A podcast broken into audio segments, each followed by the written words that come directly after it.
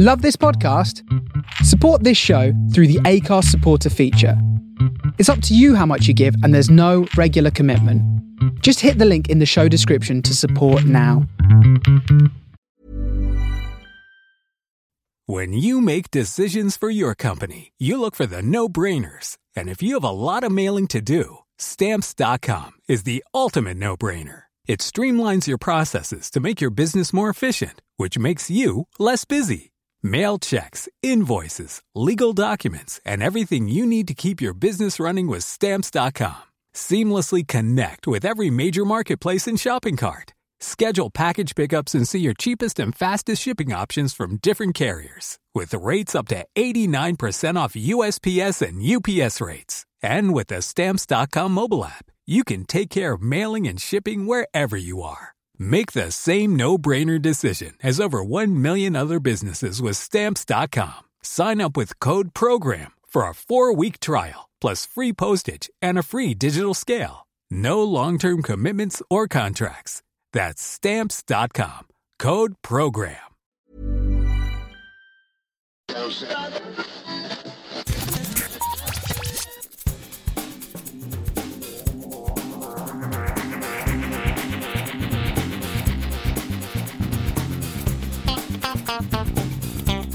Hello and welcome to episode 356 of Geektown Radio. I am back this week after a very long time with Kitty, kitty, kitty. Bex. How are you doing? Hello. I was expecting the sonic drowning noise there. No, I don't know where that is at the moment. I'd have to go. oh dear, what a shame.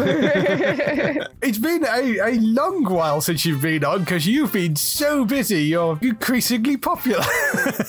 it's a, a mystery to all, most definitely myself included, uh, but it has been approximately 5 million years, yes. yes. So, in the long, long time you've been away, what have you been up to? I have been off at events. I've been doing a lot more on stage hosting and Yes. adventures. Uh, I adventured out to Gamescom in Germany for that, which my first ever time in Germany, my first ever time at Gamescom. wow. I got lost a lot.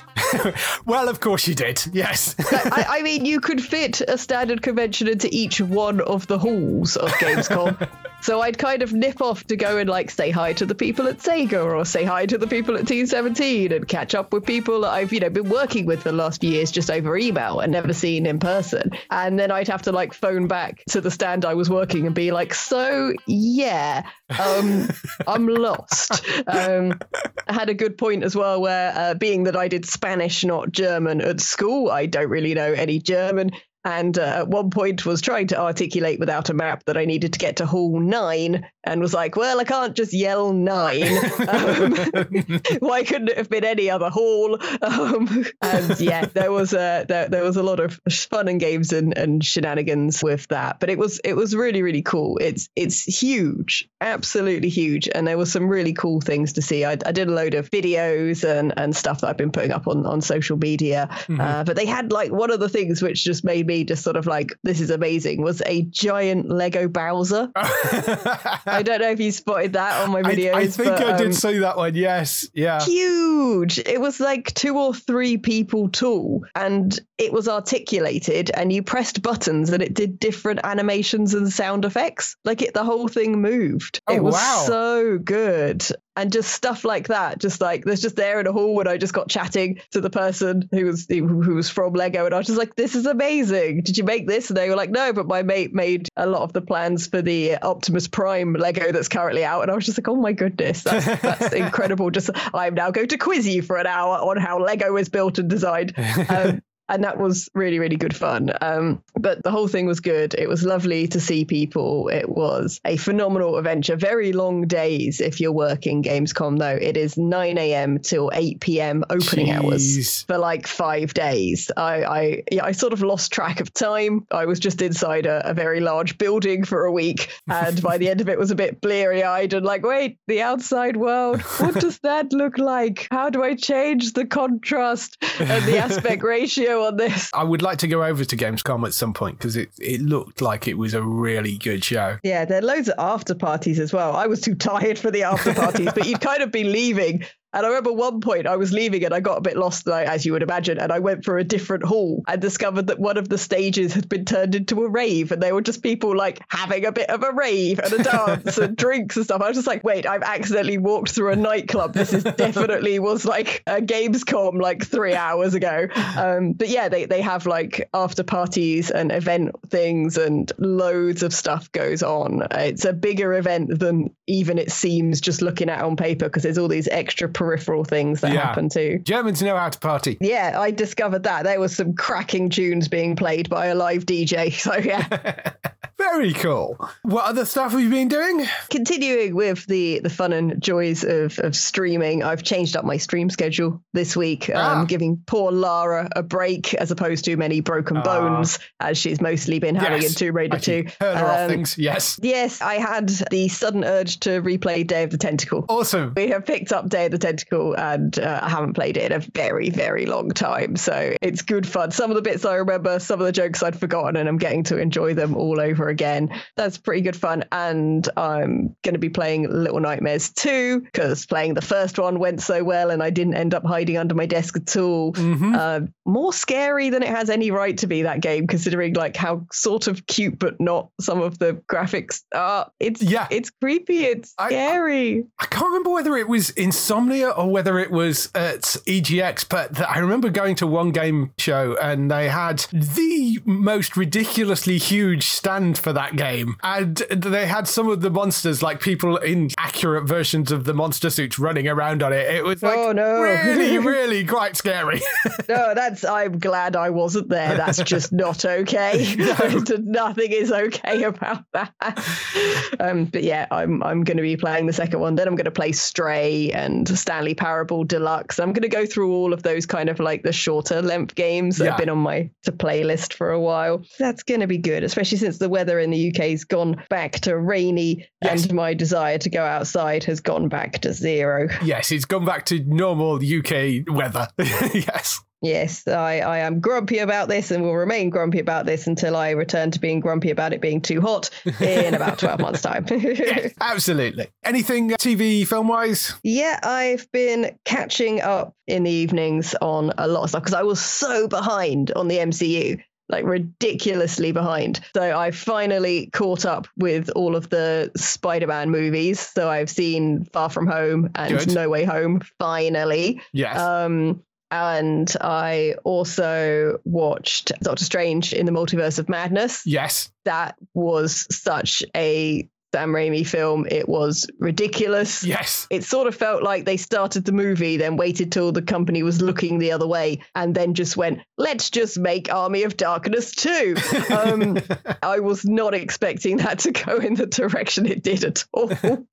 that was quite off the wall. Yeah. Um, I liked it, but I also was kind of like, is this even a Marvel movie Mhm. anymore? Um, Yeah. And I had some similar feelings about the one I watched last night, which was Thor Love and Thunder, which I know you've just watched as well. Yes, I watched that this week. This is pretty much the only new thing I watched this week. But what were your thoughts on it? Because I enjoyed it, but it leans slightly too much into the comedy to the point where there there are bits of it which almost makes it start to feel a bit like a parody of an MCU film and that means it struggles a little bit more when you're getting to the slightly more serious emotional bits and they don't I didn't feel they landed quite as well. Overall I did enjoy it and I think it was a fun film. I don't think it's quite as good as Ragnarok. I thought that was slightly better, but I still enjoyed it overall. I mean, I think you're playing that too nice. I think absolutely the MCU is now a parody of the MCU. I was already starting to feel that in bits of the Spider Man movies and definitely in the multiverse of madness. Like, I was feeling this is now a parody of itself. You know, like when you've just got bit of the X Men theme tune as they wheel out Charles. Yeah, you know, like it just, it's really become self referential humor in jokes and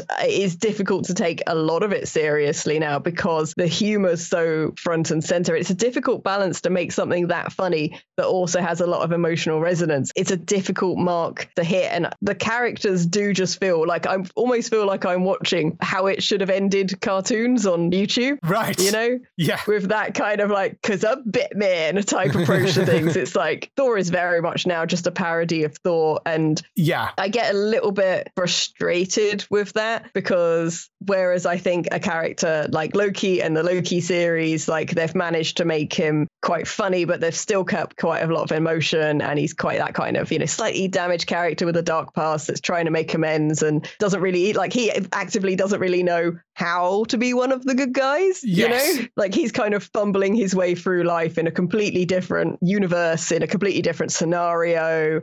So it kind of makes sense that the things he would do before where people are terrified of him, people are now like, yeah, whatever, mate. And Yeah, that yeah. kind of has a comedic edge. Whereas Thor's just become inept. Yeah. Like he's he's just and that was happening in Ragnarok where he suddenly didn't know how to talk to girls. And you're Hmm. like, but, but you know, I understand it if he's saying everything like correctly and kind of like, you know, in a really charming manner. And the other people are just like, yeah, whatever. But he's like actively bad at stuff that he's inherently good at now. Mm, And I think like that's become a little bit frustrating. Like you can get away with it a few times, but they did it a lot in Ragnarok and they do it a lot in Love and Thunder, where it gets to the point where you're just like, it becomes obvious that like yeah, this character's going to face plant here. This person's going to fall over. This isn't going to work. This person's going to get hit in the face when they throw something and it comes back. And it's making it quite predictable now, I think. Mhm. So I did still enjoy a lot of it, but I did spend other bits being like, there's just giant goats in this because funny. yeah, There's no reason for it. And they Mhm. can sort of understand human speech, but not. But why? But yeah. it you know it's just it exists purely for comic relief Mhm. um because would you really take your pets on a dangerous journey Mm, just because yeah. they're now a plot device but they're just giant goats and then they kind of don't get mentioned at the end Yeah, I Um, mean, as I say, overall, I found it very funny and I did enjoy it, but there were bits of it where I think with Ragnarok, he managed to tread a fairly fine line between making it silly, funny, and having a good amount of action and it still feeling like an MCU movie. This has stepped over slightly too far into feeling far more parody than actually just comedy. And as I say, the character changes to Thor. He's just become a comedy character at this point, and I'd like to see that reined in a little bit. Um, Yeah. Moving forward, I like the fact that there is sort of humor in these things, but it was a full-on comedy, and as I say, started to feel like parody. I- yeah I and if you're going to the right choose a movie to make into a comedy where the characters are every line they say is a joke maybe don't do love and thunder like that just right? Yeah, yeah. That's that's not the plot line where I'd be like, ah, the perfect choice for like a Yeah. comedy scenario. The Yeah. one where one of the main characters has just been diagnosed with cancer. No.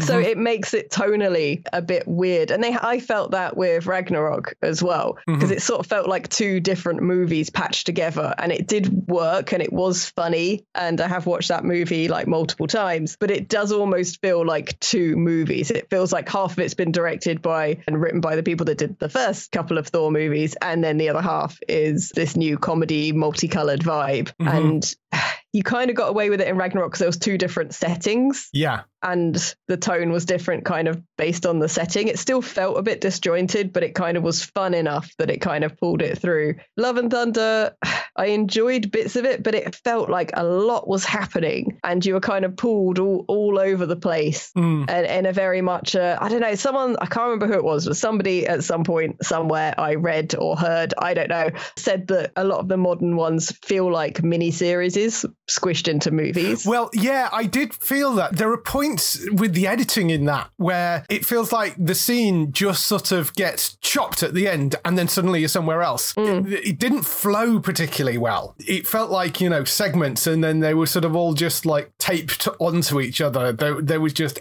edit next scene.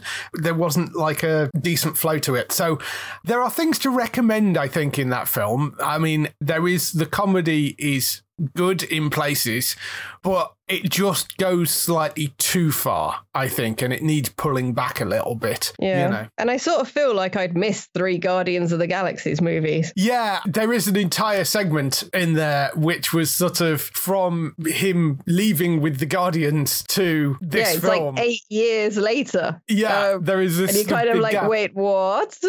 Yeah. Why is this eight years later? That I found a little bit weird because I was like, but I want to see all of these adventures. Yes, And if it's been eight years, how come no one's had any character development? If anything, they've gone backwards. Um, Mm-hmm. It was just suddenly like suddenly it's eight years later for for no real reason other than we wanted to do this cool montage of the movies we didn't get to film because we were Mhm. making this one.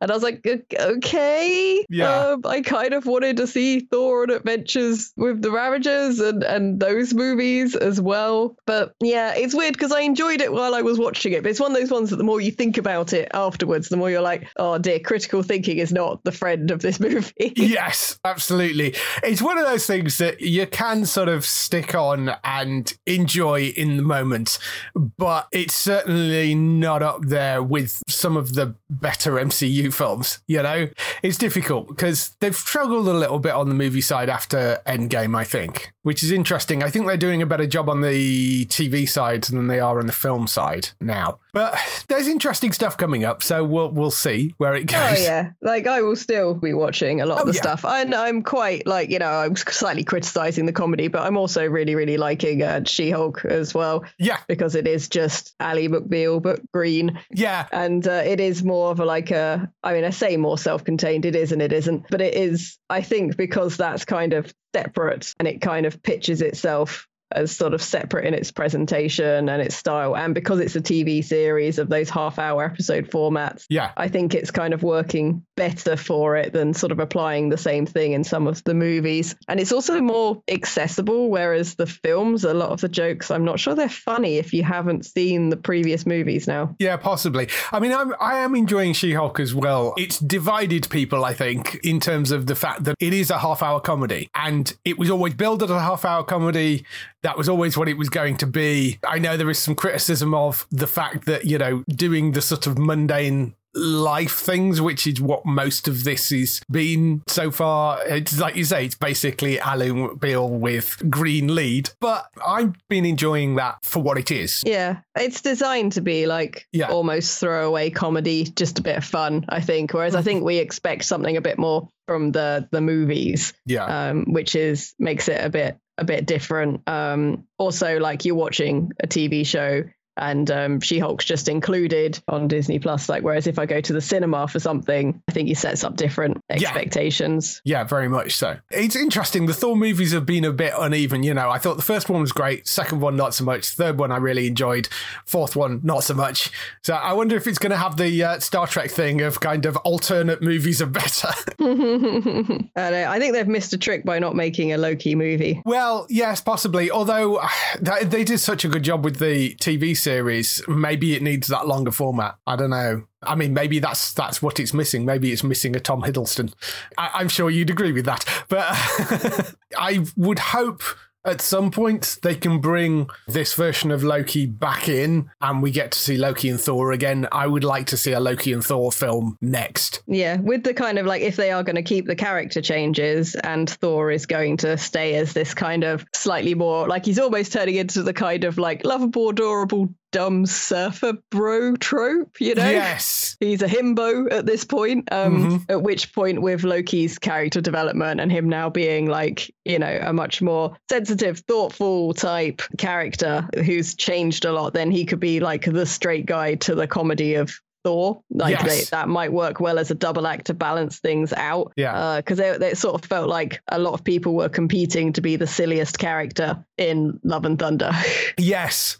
So that I would maybe like to see is put those two back together because I do enjoy watching them on screen together and I think that could work really, really well. So Yeah, just a change in their relationship because obviously Loki would comment on what happened to you, and Thor would be like, "What happened to you?" Yeah, yeah. um, like that would be, I I think, quite an um, amusing thing to happen. But yeah, we'll see what they do with it because I think they need to to balance it out a little bit more, and that's one way that I can think of doing it, or certainly the way I would like it to happen. Because yes. you know, obviously, more Loki in the MCU is not something I'm going to complain about. Absolutely not. No. So that's been really the main thing I've been watching this week. Other TV shows, I'm continuing watching Lord of the Rings: Rings of Power, which I am quite enjoying, and uh, Lower Decks, which is back, which is amazing fun, and all the other stuff as well, which is out at the moment. I know the TV schedules have been a little bit all over the place, obviously due to the uh, death of the Queen last week and they're going to be a bit all over the place for the next couple of weeks, probably. But uh, so, I mean, a lot of the scheduled dramas and things seem to be going out, and some of the comedies, it's just the satirical panel shows and that sort of thing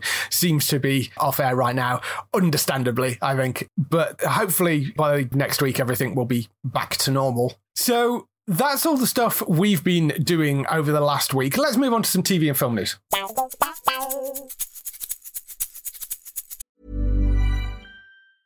Hey, I'm Ryan Reynolds. Recently, I asked Mint Mobile's legal team if big wireless companies are allowed to raise prices due to inflation. They said yes. And then when I asked if raising prices technically violates those onerous two year contracts, they said, What the f are you talking about, you insane Hollywood ass?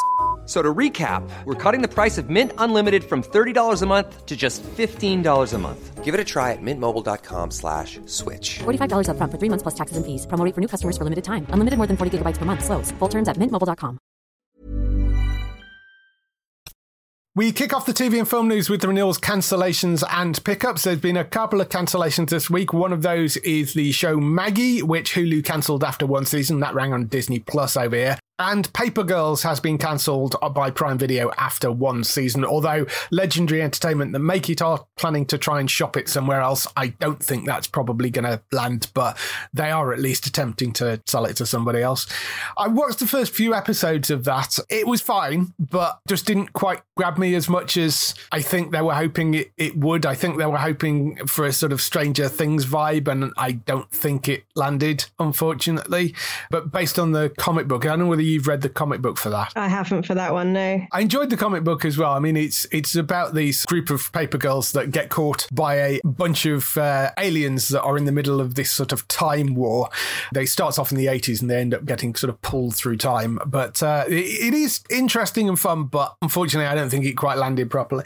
Renewals, Pretty Little Liars Original Sin renewed for second season by HBO Max. That hasn't landed here yet. Handmaid's Tale returning for a sixth and final season they have announced. Uh, fifth season's due out in the autumn. Other pickups and other news. The Peripheral now has a premiere date. That's coming the 21st of October to Prime Video.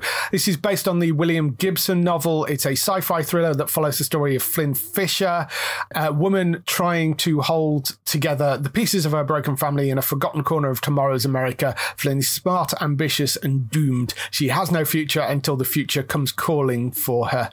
This looks really quite interesting. It's from Kilter Films, which is the company that is owned and exec produced by Lisa Joy and Jonathan Nolan, the people behind Westworld. So they're the people that are, are sort of shepherding this as well.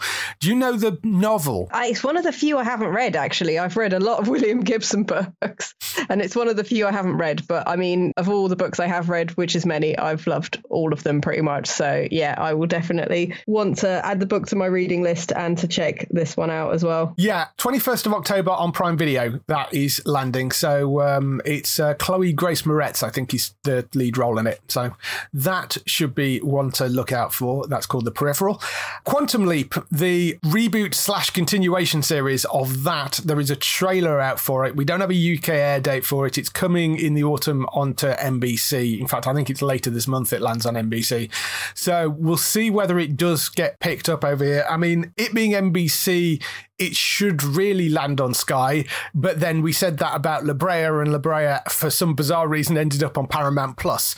So who knows where this will end up? But uh, hopefully somebody picks it up over here. The trailer looks quite good. I mean, it is essentially following the plot of the original of uh, guy steps into quantum leap accelerator, ends up leaping into bodies of other people, has to solve whatever is going on in their life to be able to leap out and hopefully make the leap home. And he's lost his memory, so he doesn't know exactly exactly who he is or how he got there and all that sort of stuff. And there is a female hologram that is connected to him that is trying to guide him through it. That's basically the setup. But it isn't a complete reboot. It is a continuation of the original series. So all the old stuff is there as history. They are continuing that storyline. There's no Ziggy. No, um, that was one of my things. Was just like, there's no Ziggy, even if it was just a touchpad of some sort. Like, Well, I don't I- know. Uh, yeah, I, I don't know whether they've they've completely got rid of Ziggy or whether it's just not shown up in the trailer or or what. But yeah, I don't know. That was one of the things where I was like, but, but, but where is Ziggy? it's it's not even a person, and I'm upset at its absence. Um, I'm also not entirely sure what I make of the kind of like love interest aspect and kind of making it so front and center as it appears to be in the trailer. I'm just, yeah. I mean, uh, maybe it's just me, but I'm always kind of a little bit frustrated by that because it's like, well, there's only kind of one way plots like that can go. And I think I would have preferred it to have not have been a love interest or not the love interest as his primary interaction because she's obviously just going to be sad the whole time. well, yeah, Because he's forgotten her. Like, I don't know. We'll see. I, I will keep my mind open yeah. for it. The sort of slight snarkiness of Dean Stockwell as Al in the original works so well, Yeah. and yeah, I know what you mean with that. He was so kind of, I don't know, but the word lackadaisical comes to mind about the whole thing. he was just kind of like, hey, sort yourself out. Here you go. We're going to do this now. Yeah, I'm hologram, whatever, you know. Yeah, And yeah. I, I really liked that dynamic. Whereas if like they're both a bit kind of confused and lost and sad, like that just, I don't Mm. know. I, I liked that comedy element. It worked really, really well. And I think it kind of signals to me a bit of this continuing trend that we seem to have for comedy things being made serious and serious things being made into comedy that Yes. we see with a lot of remakes. We saw it with, wasn't it The Man from Uncle or something ended up with like a semi serious almost remake. And Yeah, yeah. um, I'm just like, well, this is supposed to have a lot of humor. And I think that the humor vibe was quite important Mhm. because otherwise the show's too heavy. Yeah, So we'll we'll see. Again, it's just a short trailer. There's not that much in it, so I don't want to judge the whole show just based on that. But yeah, that was kind of my initial reaction. Was Yeah. like, well, everything's becoming comedy apart from things that are supposed to be comedy. Yes, it is that relationship that is going to be very difficult to replace, and the fact that it's his wife or girlfriend that is the hologram. I, mm, yeah, I'm not sure whether that's a, a great choice, but we'll see. As I say, don't know where it's going to land over here. Assuming it does land over here, because there are some things that don't get picked up, but hopefully that will land here at some point. A couple of things moving from Sky Witness across onto Disney Plus as Disney wholesale starts to reclaim all their original shows. Grey's Anatomy season 19, Station 19 season 6, and 911 season 6 are all now moving from Sky Witness onto Disney Plus for their next seasons. We don't know when they're going to land, I think. They're hoping to drop them in the autumn, but the new seasons of those will be on Disney Plus rather than Sky Witness in the UK. And they've been steadily doing this with all the Disney made shows. So 911 Lone Star moved, The Resident moved, things that are safe at the moment. The Rookie, because although it's an ABC show in the US, it's actually made by E1. So the deal is with E1, not with Disney. So that should be staying on Sky Witness. There are couple of others as well that are in a similar situation. But I think all the shows that are moving from Sky onto Disney Plus should have moved by now. I think these were the last three. And uh, I mean, I know it upset a lot of people because there are people that have Sky and don't have Disney Plus, And yes, they're watched Grey's Anatomy for 18 seasons, and now the 19th season won't be available to them unless they get it. So, yeah, I get it. Unfortunately, Disney Plus is going to be doing that with all its shows as much as is possible. It's the same with the FX deal that it had with the BBC when they can that. All the FX shows now go onto Disney Plus, and uh, just the way it is, unfortunately, it's Disney's own content. They want it on their own service. So, there you go. They did surprise drop a couple of things this week. BTS Permission to Dance on Stage LA dropped on Disney Plus Day. That came out of nowhere. They told nowhere they were doing that. So for a BTS fan, um, which I'm sure there are some of you out there that are, that has dropped on Disney Plus for you to watch.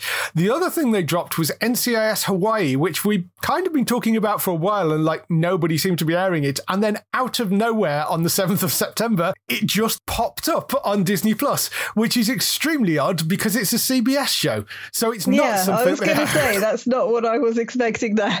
now they do have a couple of things on there on Disney Plus which they don't own, like Walking Dead airs on there, and that's an AMC show, and they do have the main NCIS on there, and that is a CBS show. But the reasons they're on there is because it's a hangover from when they had the Fox UK channel, and they had the licensing deal left over from when they were on Fox UK, so they moved them onto Disney Plus and started hosting them on there. So those sort of made sense, but we weren't expecting them to pick up anything else that wasn't a Disney thing because Disney owns half the networks anyway, so there's no real need for them to buy things in. So it was somewhat surprising that they picked this up, particularly when Paramount Plus, which is CBS owned, or Paramount owned and CBS is Paramount owned, when that launched last month and NCIS Hawaii wasn't on it. So it seems that the CBS shows aren't automatically going to be going to Paramount Plus. They're being sold to the highest bidder. That seems to be what they're doing with it, rather than hoarding them for Paramount Plus, which, from a monetary point of view for CBS, does rather make sense because they get actual cash from selling those shows. And CBS Studios has to show its bottom line to its boss Paramount every year. And one of the ways to do that is to just flog them to the highest bidder, not allow Paramount Plus just to take the content in international markets and dump it on there.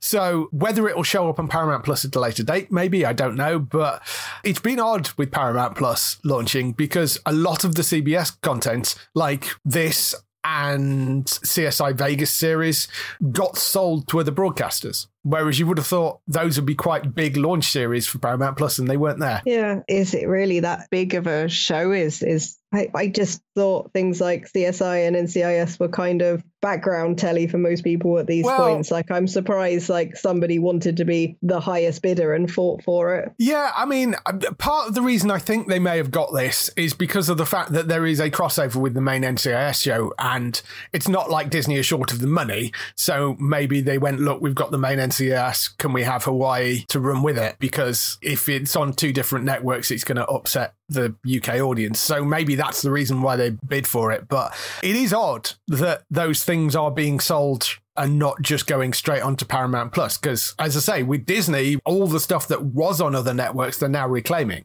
So it's just a bit strange that that's not the same situation that they're doing with Paramount Plus. But you know, whatever works for them, I guess. That's that's the uh, where it's going. But yeah, so um, NCIS Hawaii season one is now available on Disney Plus UK.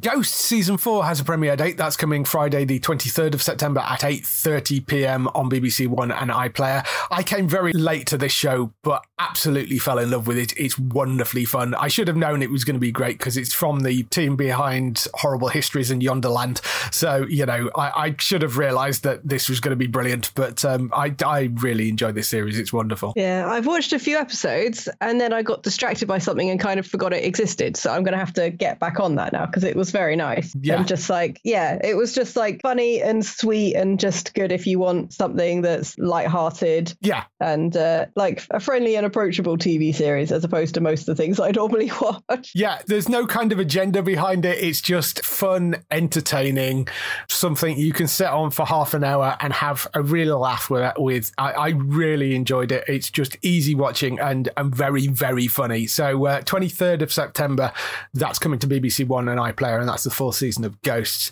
Superman and Lois have cast their new Jonathan Kent. As you might remember a few weeks ago, we said that uh, Jordan Elsass, who was playing Jonathan Kent, basically at the very last minute stepped away from the character and said that he wasn't returning to the show. So they've cast a guy called Michael Bishop into the role of Jonathan Kent. He's probably best known for his American breakthrough as playing Max in the Disney film Spin. He was also in an Australian fantasy drama called Grace Beside Me as well. Don't really know him as an actor at all, but uh, having looked at the picture of the guy, he seems to fit the role quite well. It's just going to be interesting. I don't think they're going to make reference to it. It's literally just going to be a straight swap out for a different actor. The leaving thing, we didn't know exactly what the reasoning was at the time, but it seems to be to do with Jordan Elsass's mental health. There was a Cameo video that he did for a fan where he was talking about it, and uh, he said, uh, It's sad, it's a real shame. I know I was pumped for season three for sure, but what are you going to do? Anyway, mental health is definitely 100% priority. It's pinnacle. It's got to take precedent. And mine has been in the last couple of years. It's been rough. I need some time to myself. I'm debating whether I'm either going to go and act for a while. I may be in a different direction. I know that I'm definitely going to be disappointing some people. That was the comment he made. He had previously posted a, an Instagram thing uh, talking about his mental health and taking it down.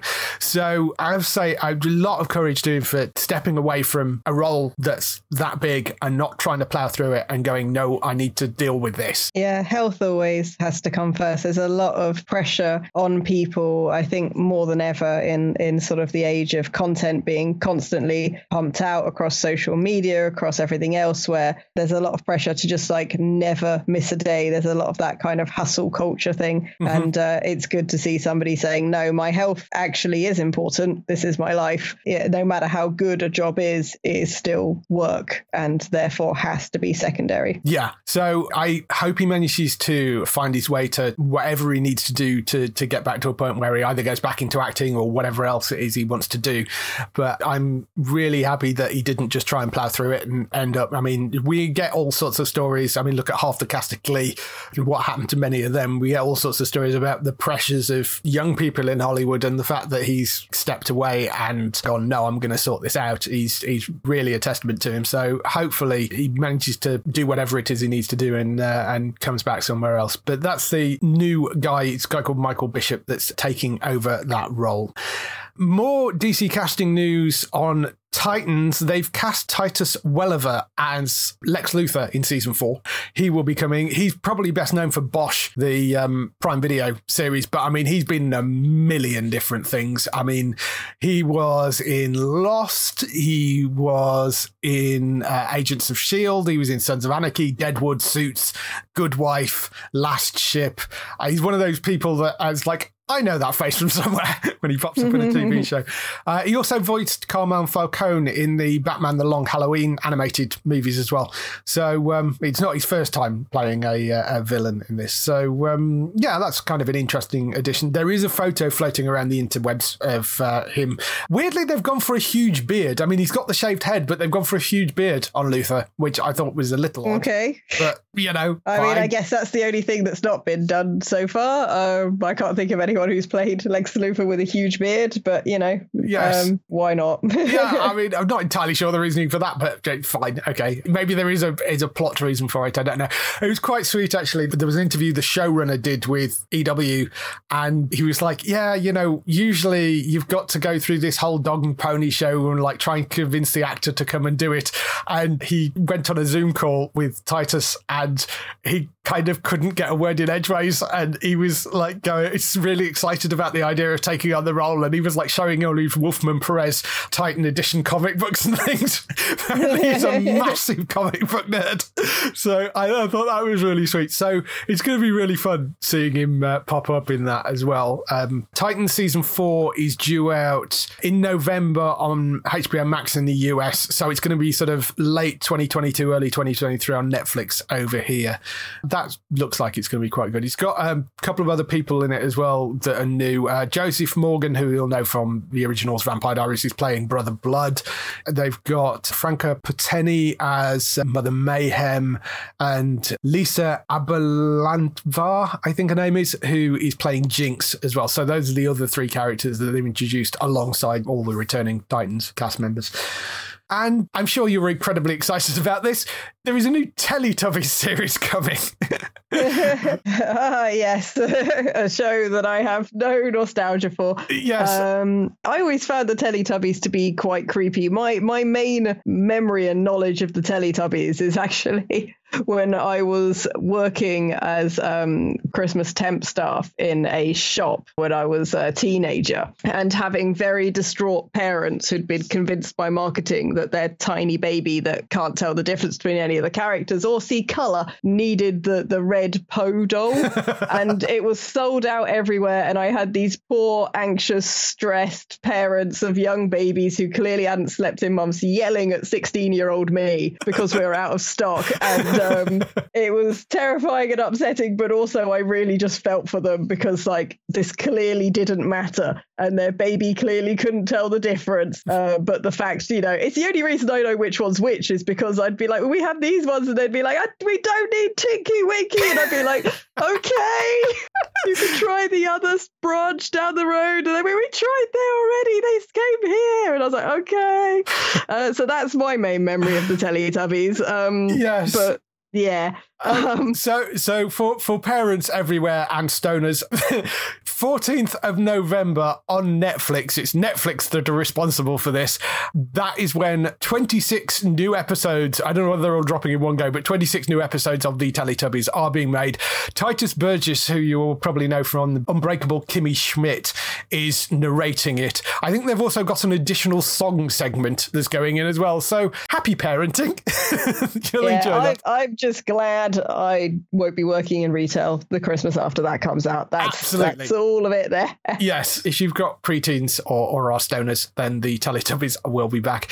Moving on to the other big bits of news this week, it was, of course, Star Trek Day and it was D23 as well. So there was a lot of news floating around. The Star Trek Day news roundup, uh, there was a lot of trailers and bits and pieces, but there were a few little sort of casting bits and, and other things.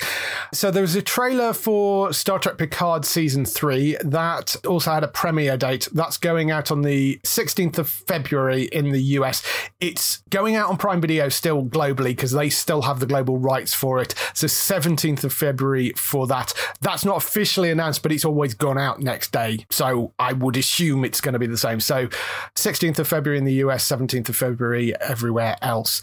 Trailer for this looked quite good. There's a lovely marriage between Riker and Picard where Picard's trying to convince him to go on this mission. Is like, you know, oh, well, yeah, I don't want to put you in danger. And Riker just goes, since when? it looks really good. It's going to have most of the original Next Generation cast back. And I know th- there's been mixed reactions to the first two seasons. The third season being that I rather like the sound of that. And uh, they are back on Federation ships as well, not sort of a ragtag crew flying around the galaxy, which they were previously. But I think this could be a really nice sort of send off for uh, Picard. Did you watch any of the other seasons of this? I watched season one. I felt like it was very rushed and they had Yeah. the plot for, you know, another 10 episodes and then just skipped through it, which was a mhm. little frustrating. I did enjoy it. I just felt it suffered from a runtime shorter than the content they seemed to Yeah. want to, to include because a lot of things didn't have enough breathing space. Mhm. Relationships didn't get to develop. And it just felt like they'd introduce an idea and need to get rid of it by the end of the episode and Yeah. chuck it literally out of an airlock. Uh, Um, and then I'd be like, oh no, that was a cool idea. Season two, I haven't watched yet. I've been meaning to. Yeah. Um, but yeah, I, I, there were so many mixed reviews to it. They kind of slowly fell down my watch list a little bit. And I opted to catch up on the MCU instead. And, uh, you know, I, I also want to watch through Sandman because I'm a big fan of the Sandman comics. I've only seen one episode of that as well. So yeah, I'll watch it, but it sort of wasn't my priority, which Yeah. is a shame because I do really like Picard. Yeah, I thought season two was better than season one. I Okay. I thought it was it was a better story and got a time travel thing in it, which I, I really quite enjoyed the second season. I thought that was much better and more solidly put together. Sandman, very different to the comic books, but still a very good adaptation. I saw an article headline saying this is how you do a comic book adaptation, which is nothing like the comic book. But uh, I, I thought they did a really good job with that. Very much enjoyed it. It's got a weird aspect ratio to it, which we've talked about before. And uh, so it's not your TV, it is a weird aspect ratio. They've shot it in, just you have to deal with it. It becomes easier the more you watch it, you get used to it, but it, it is a little strange. But yes, worth definitely watching The Sandman.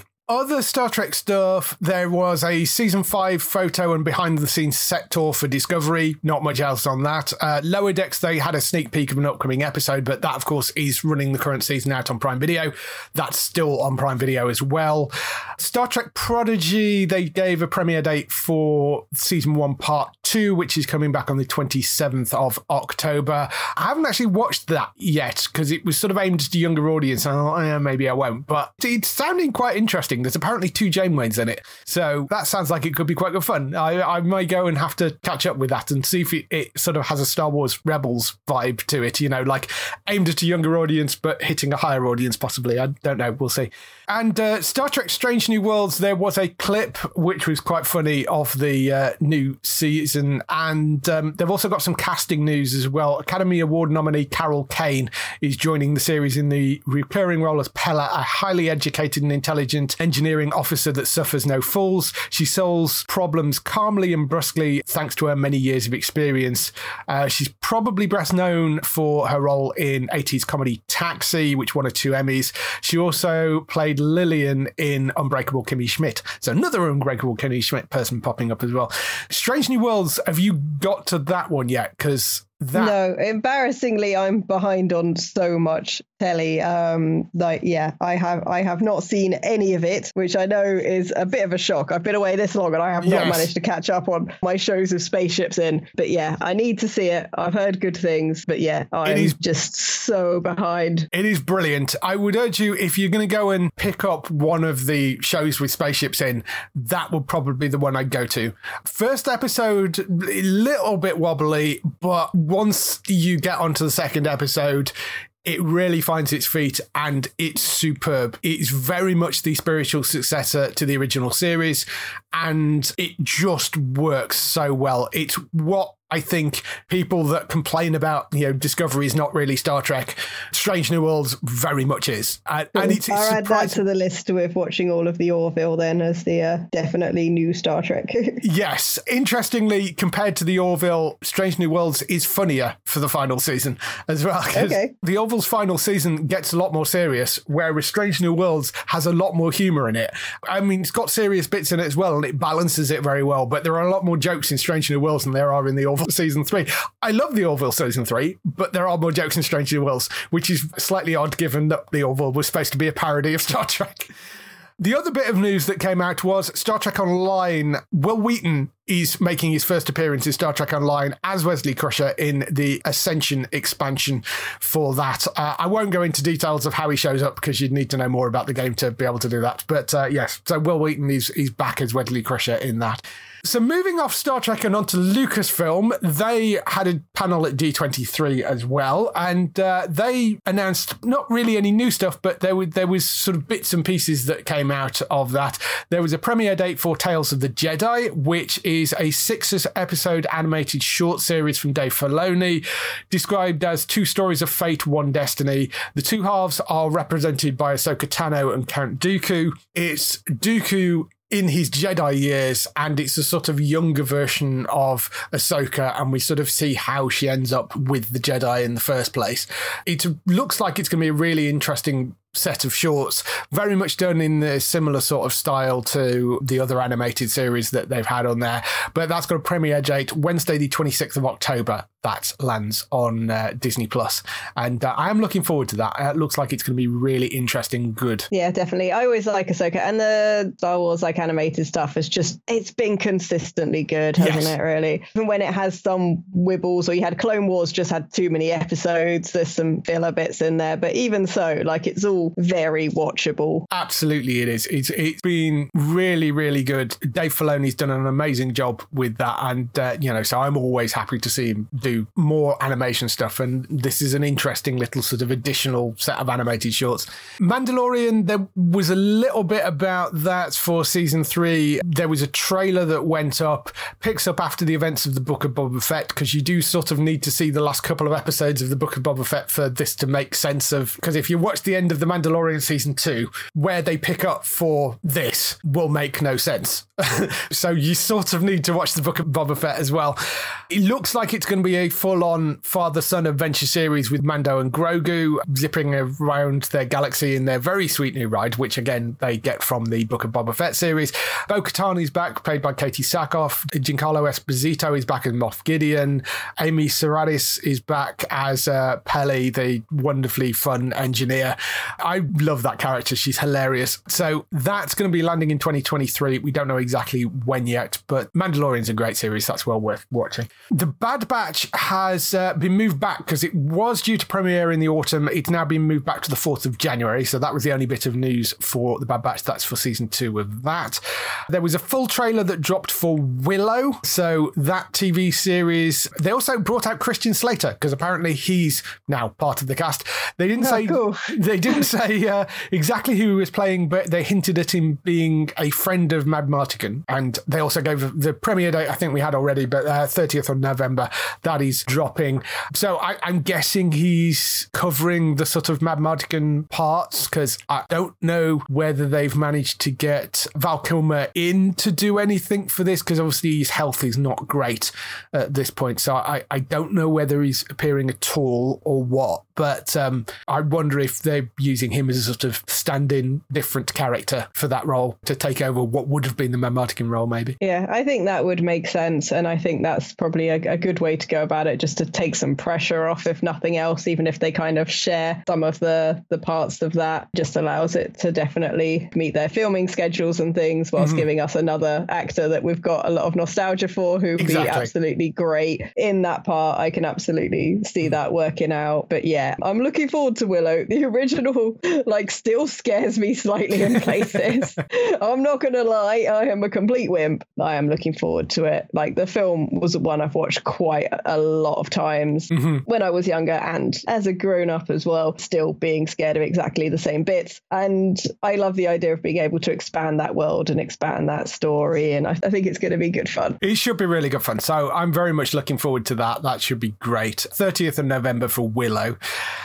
There was a little bit about Indiana Jones 5. They did actually show, I think, some footage, but they haven't released that online.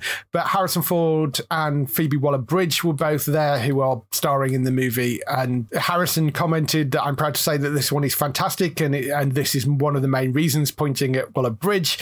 Indiana Jones movies are about mystery and adventure, and they're also about heart. And I'm really, really happy that we have a really human story to tell, as well as a movie that will kick your ass. So he seems very happy with it, which is is good. Other than that, I think it, it got it's it's out June. I think I think they said next year, but uh, that's Indiana Jones five. As I said, they showed some footage there, but not released it online yet. And there was another little bit of news which wasn't actually part of the panel, but came out around about the same time. They've cast a live action Ezra Bridger for the Ahsoka series. Eman Esfandi, I think his name is, and uh, he has previously starred in the Robert Rodriguez horror movie Red Eleven, and he was in the film King Richard, which was the tennis movie about the Williams sisters' dad. He's going to be taking the role of Ezra in it, and if you remember where we left everybody at the end of the Rebels series, Ezra had disappeared with Admiral Thrawn, who had been transported away by a bunch of space whales, which sounds ridiculous, but it worked. so that had left Ahsoka and Sabine were going off to try and find him. So it sounds like that's basically the story with, that we're going to be picking up. It's set five years after Return of the Jedi, I think they said this is, and uh, as well as uh, the characters of Ahsoka and Sabine, we've got Ray Stevenson in there who is playing a villainous admiral, although it's not going to be Thrawn. There's going to be another one, and Okay. uh, and Mary Elizabeth Winstead and Ivanna Sakhno are also set to star, but they're in undisclosed roles at the moment. Hayden Christensen is also supposed to be back as Anakin Skywalker, although presumably that's either going to be in flashback or as some sort of Force ghost, given where we are in the timeline.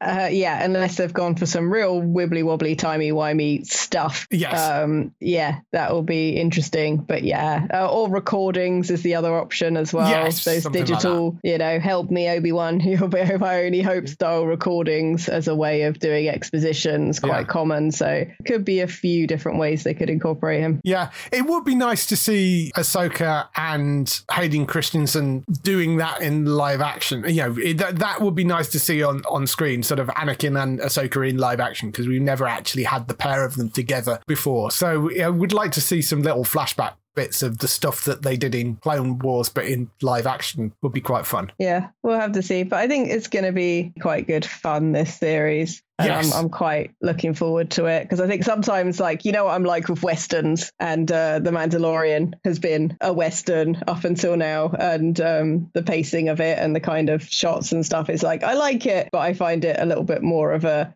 a slog to get through just because of the kind of the nods to the the genre that's Yeah, inspired it. Whereas I think this will be a bit more fun, a bit more fast paced, and a bit more colourful. Yes, absolutely.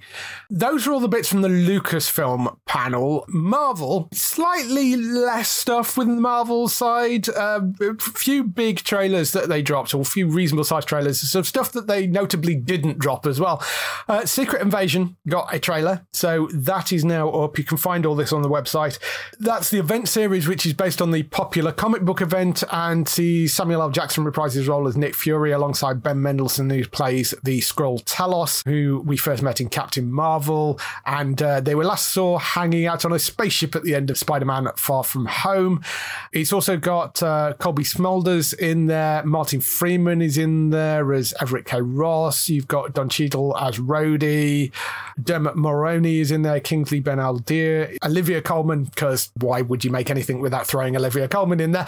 Uh, Emilia Clarke, Killian Scott, Christopher McDonald, and Carmen Ejogo in there as well. So yeah, the trailer for this looked quite good. It it seems like Fury has headed back to Earth and people are chasing him and the Skrulls are there and after something. That that's sort of basically all you really get from the trailer. But it looks like decent action packed fun, this one. I am quite looking forward to that. Do you know the Secret Invasion plotline particularly? Yeah, they like a lot of these big crossover, multi comic book line things like um, Secret Invasion, Secret Wars, lots of secret things that seem to not be that secret because every character knows about them. Yes. It's another huge event piece to do. Like, part of me thinks they should go for smaller individual stories for a bit. Like, oh, Mhm. you know, I feel like all the Marvel movies, as we were saying earlier, rely on you having seen a ton of other Marvel movies. So, yeah, I was a bit surprised when they first announced that they were going to go down these kind of routes and um, start involving even more characters and even more crossover stuff. But yeah, it will it will be fun. It will be good because they, they always are fun. Even the bad Marvel movies are still fun. So I've no doubt that I'm going to watch it. But I was just really hoping for more sort of standalone movies like the Mhm. Guardians of the Galaxy first movie was Yeah, yeah. and the kind of smaller things like that because you think about like how fun the ant-man movies and the first guardians movie Yeah. and and things were i was hoping for a few more like that Mm, there is possibly one coming up, but be- before we get to that, we've got uh, Werewolf by Night, which is a special presentation. It's a one-off special from first-time director and long-time composer Michael Giacchino, and it is a sort of proper old-school black and white TV horror special. It's it's very much done in that sort of 1960s black and white horror TV special style. Story follows Jack, who tries to protect his family, his small town in Arizona, and himself after becoming the new werewolf by night. 7th of October, they're dropping that. So it's going to be a sort of one off thing. They're calling it a special presentation. It is like a black and white sort of Halloweeny one off thing that they're doing for that. And the other thing is Thunderbolts. The Thunderbolts movie, which they originally announced back at SDCC, they revealed that that was going to be the closing movie for Phase 5 back at SDCC. And one of the questions that we had at the end of that announcement was who's the team actually going to be? Because much like the Avengers, the Thunderbolts are made up of a whole bunch of different people and they're interchangeable. And, you know, there's been so many people in at one point or another. So they now announced exactly who's going to be in it. It's going to be Florence Pugh as uh, Yolanda, who is the new Black Widow. You've got Sebastian Stan back as Bucky, aka the Winter Soldier. David Harbour as Red Guardian is in there. You've got Wyatt Russell back as John Walker, the US agent. Hannah John-Kamen as Ghost. Taskmaster is in there, and Julia Louis Dreyfus as Valentina Allegra de Fontaine, who I suspect they may be using as the person that put the team together, seeing as we've seen her approach John Walker and we've seen her approach Black Widow as well. So I think in the comic books it's Baron Zemo that puts the team together, and I do wonder if maybe they've switched that up. So it's it's Allegra that's doing it this time round, possibly. Kevin Feige did say it tells you a lot when the Winter Soldier is the most stable hero of the bunch. yeah it's interesting to bring out a group like that after the suicide squad movies over on the dc side have Yeah. been so like mixed in quality and reception. It's obviously not quite at that level of like the bad guys are the good guys, but they're not a very well known team by kind of the general public No. as well. So I was curious when I heard they were making that because I was like, "Uh, okay, is anyone going to have even heard of them? Well, the advantage it's got is people know the individual characters in most part because they've all been in other bits and pieces. We've seen that version of Black Widow. Obviously, we know Bucky. Red Guardian was in the Black Widow movie. Uh, Falcon Winter Soldier had a US agent in it, although he was playing Captain America at that time, but we were introduced to that. Ghost was in Ant Man 2, was it? I think that character was in.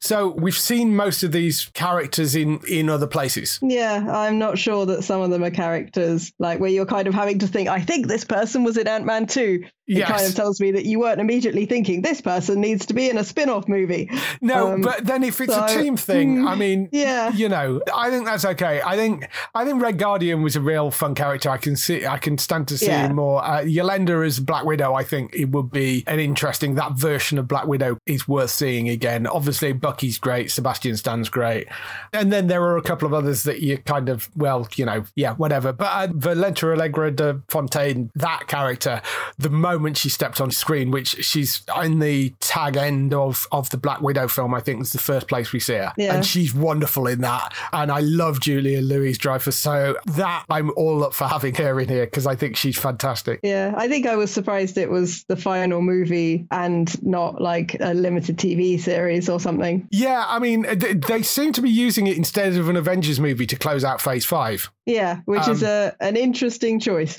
Yes. I mean, phase six ends with two Avengers films. We know that. But phase five, they've gone with Thunderbolts instead. And it is sort of like a anti Avengers or an alt Avengers kind of setup. yeah, I, how they're I can see it. that. so, so that seems to be why they're doing it, which is an interesting kind of choice.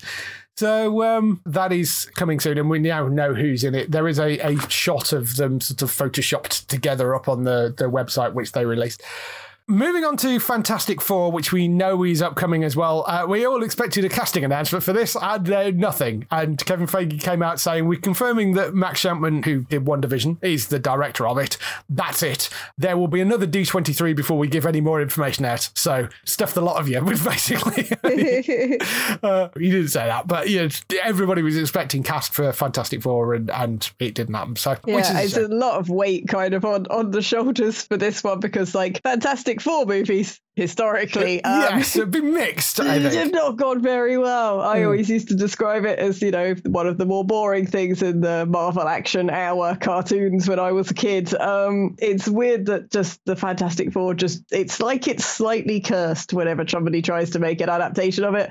Yeah. Um, I'm almost surprised they're trying again based on everything that's gone previously. Yeah, Um, well, I mean, I didn't mind the first movie that they did. I, yeah, I that's not a glowing endorsement. I didn't mind it. yeah, no, I mean, at the time, I mean, you're you're sort of pre all the MCU stuff, and I think they did a really solid job given you know technology at the time and all that sort of stuff. You know, I think they, they did a perfectly decent job with that film. Second one wasn't so great. Then they tried to do that remake thing, mm-hmm. which was always a terrible idea. It's not actually that bad of a film, but it just isn't right. The fact that they're now doing it as part of the MCU and it needs to be part of the MCU because they they are kind of Marvel's first family, so really Yeah. needs to be internally part of the MCU and handled properly. So Well, I yeah. mean, their their first inclusion was just to briefly include Mister Fantastic in an alternate universe for the Yes. multiverse of madness, and then take him to pieces. yeah. So I, I mean, Yes. So I mean, we'll we'll see whether I mean whether John Krasinski ends up getting announced again for this, or or whether they cast somebody else entirely. Uh, because that at the time was just a one-off thing. But you, who knows? We'll we'll see. But Matt Shakman, I think he's great. I mean, WandaVision was amazing, so, so that's a good director that they've got in there. Over onto Loki season two, we have a new cast member, Ke Huy Quan. He's joining the cast, who I think probably best known for his work as a child actor in The Goonies and Indiana Jones and the Temple of Doom. He made a bit of a comeback earlier this year with Everything Everywhere All at Once, which I still haven't seen, but everybody tells me he's brilliant. He came out on stage with Tom Hiddleston, Owen Wilson, and Sophie Di Martino, who are all back for the uh, new season as well. He did come out on stage and go, I'm confused right now. Is this not the Indiana Jones panel? That was quite funny. And there's a really cute picture of him and uh, Harrison Ford hugging as well later on, which I thought was lovely. But um, yeah, so he he's going to be joining the cast as one of the agents, I think, at the, uh, I can't remember what it's called, the Time Bureau place thing. Yeah. yes. I'm so looking forward to that series. It looks brilliant. Yeah, well, obviously, I uh, had to get Disney Plus specifically to to watch that series. I'm highly biased, and I uh, can't make any kind of you know Yes. proper review. I think of uh, of the series because I just enjoyed it, and um, now I also am doubly a fan of crocodiles, and I want a spin off with just like crocodile slash alligator Loki, whichever one that was, because I I thought they really did that kind of mix of stuff really really Yeah. well. Yeah, It I'm- was you great know, that series. That was and WandaVision. That that and WandaVision, I think, have been the two best things they've they've made in terms of the TV stuff so far. Yeah, I think WandaVision is the best made one for me because I felt like the kind of two different worlds and showing the the kind of using of the aspect ratios and the color and the style of filming to lead you through everything that was going on was just so cleverly done. Yeah. Um, it was such an intelligent piece of TV, and I was just absolutely like gripped to, Yeah. to finding out what was going to to happen next with it. So yeah, Yeah, it was really, really good that series, and the the attention to detail too. It was just wonderful.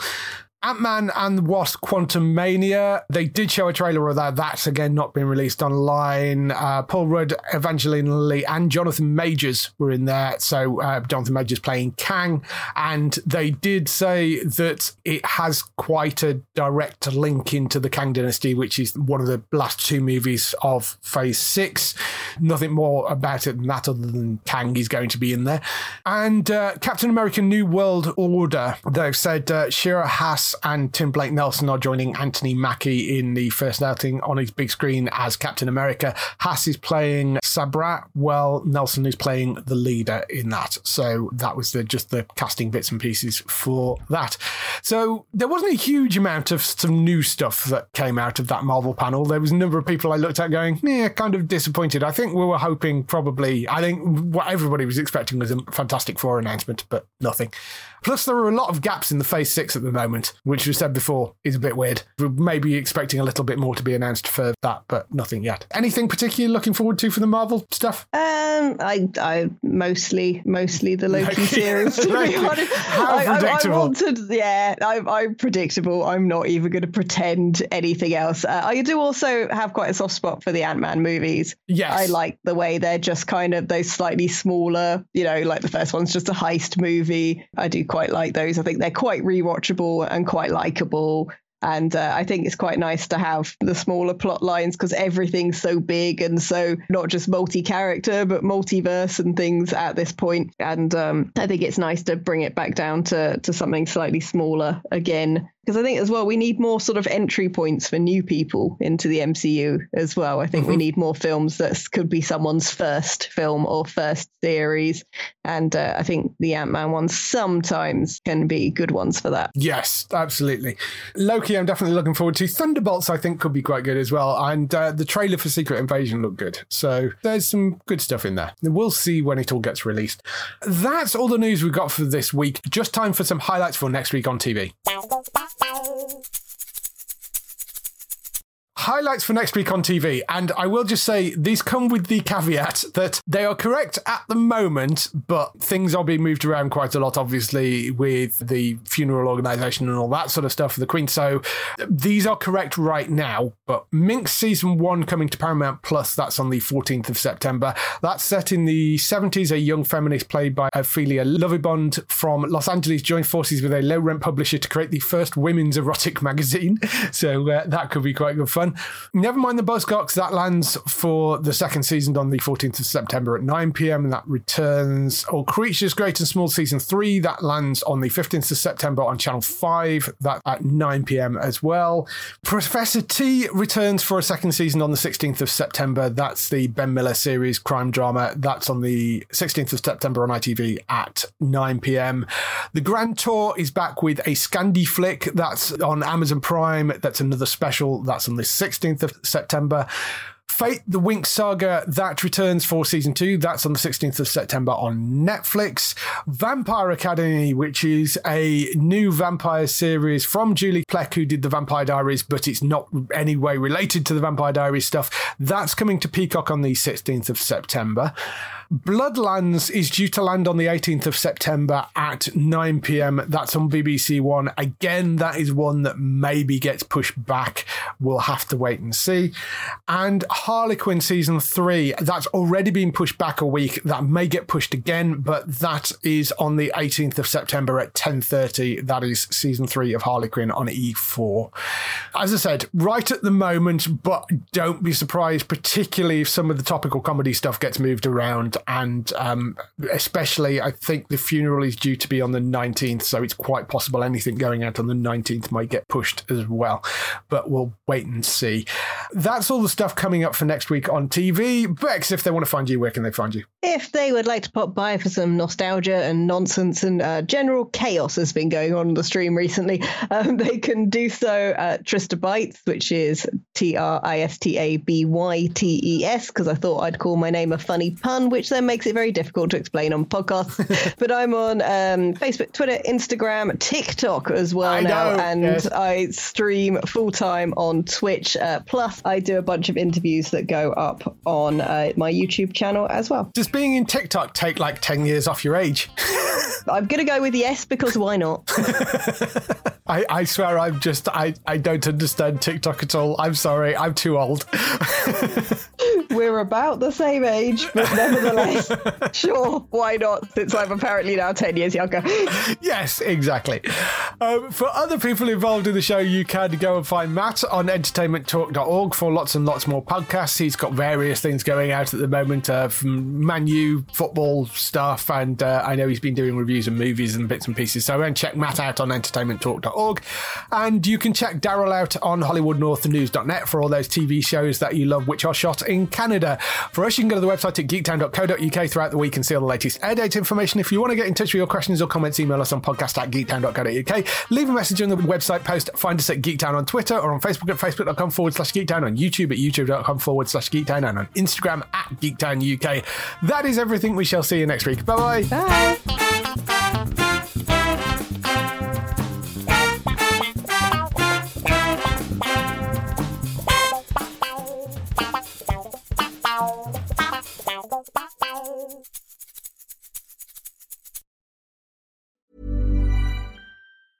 Want truly hydrated skin? Meet Osea's Body Care Breakthrough Hyaluronic Body Serum. It's clinically proven to increase hydration by 161%. It's lightweight, fast absorbing, and delivers 24 hours of hydration for silky smooth skin without any sticky afterfeel.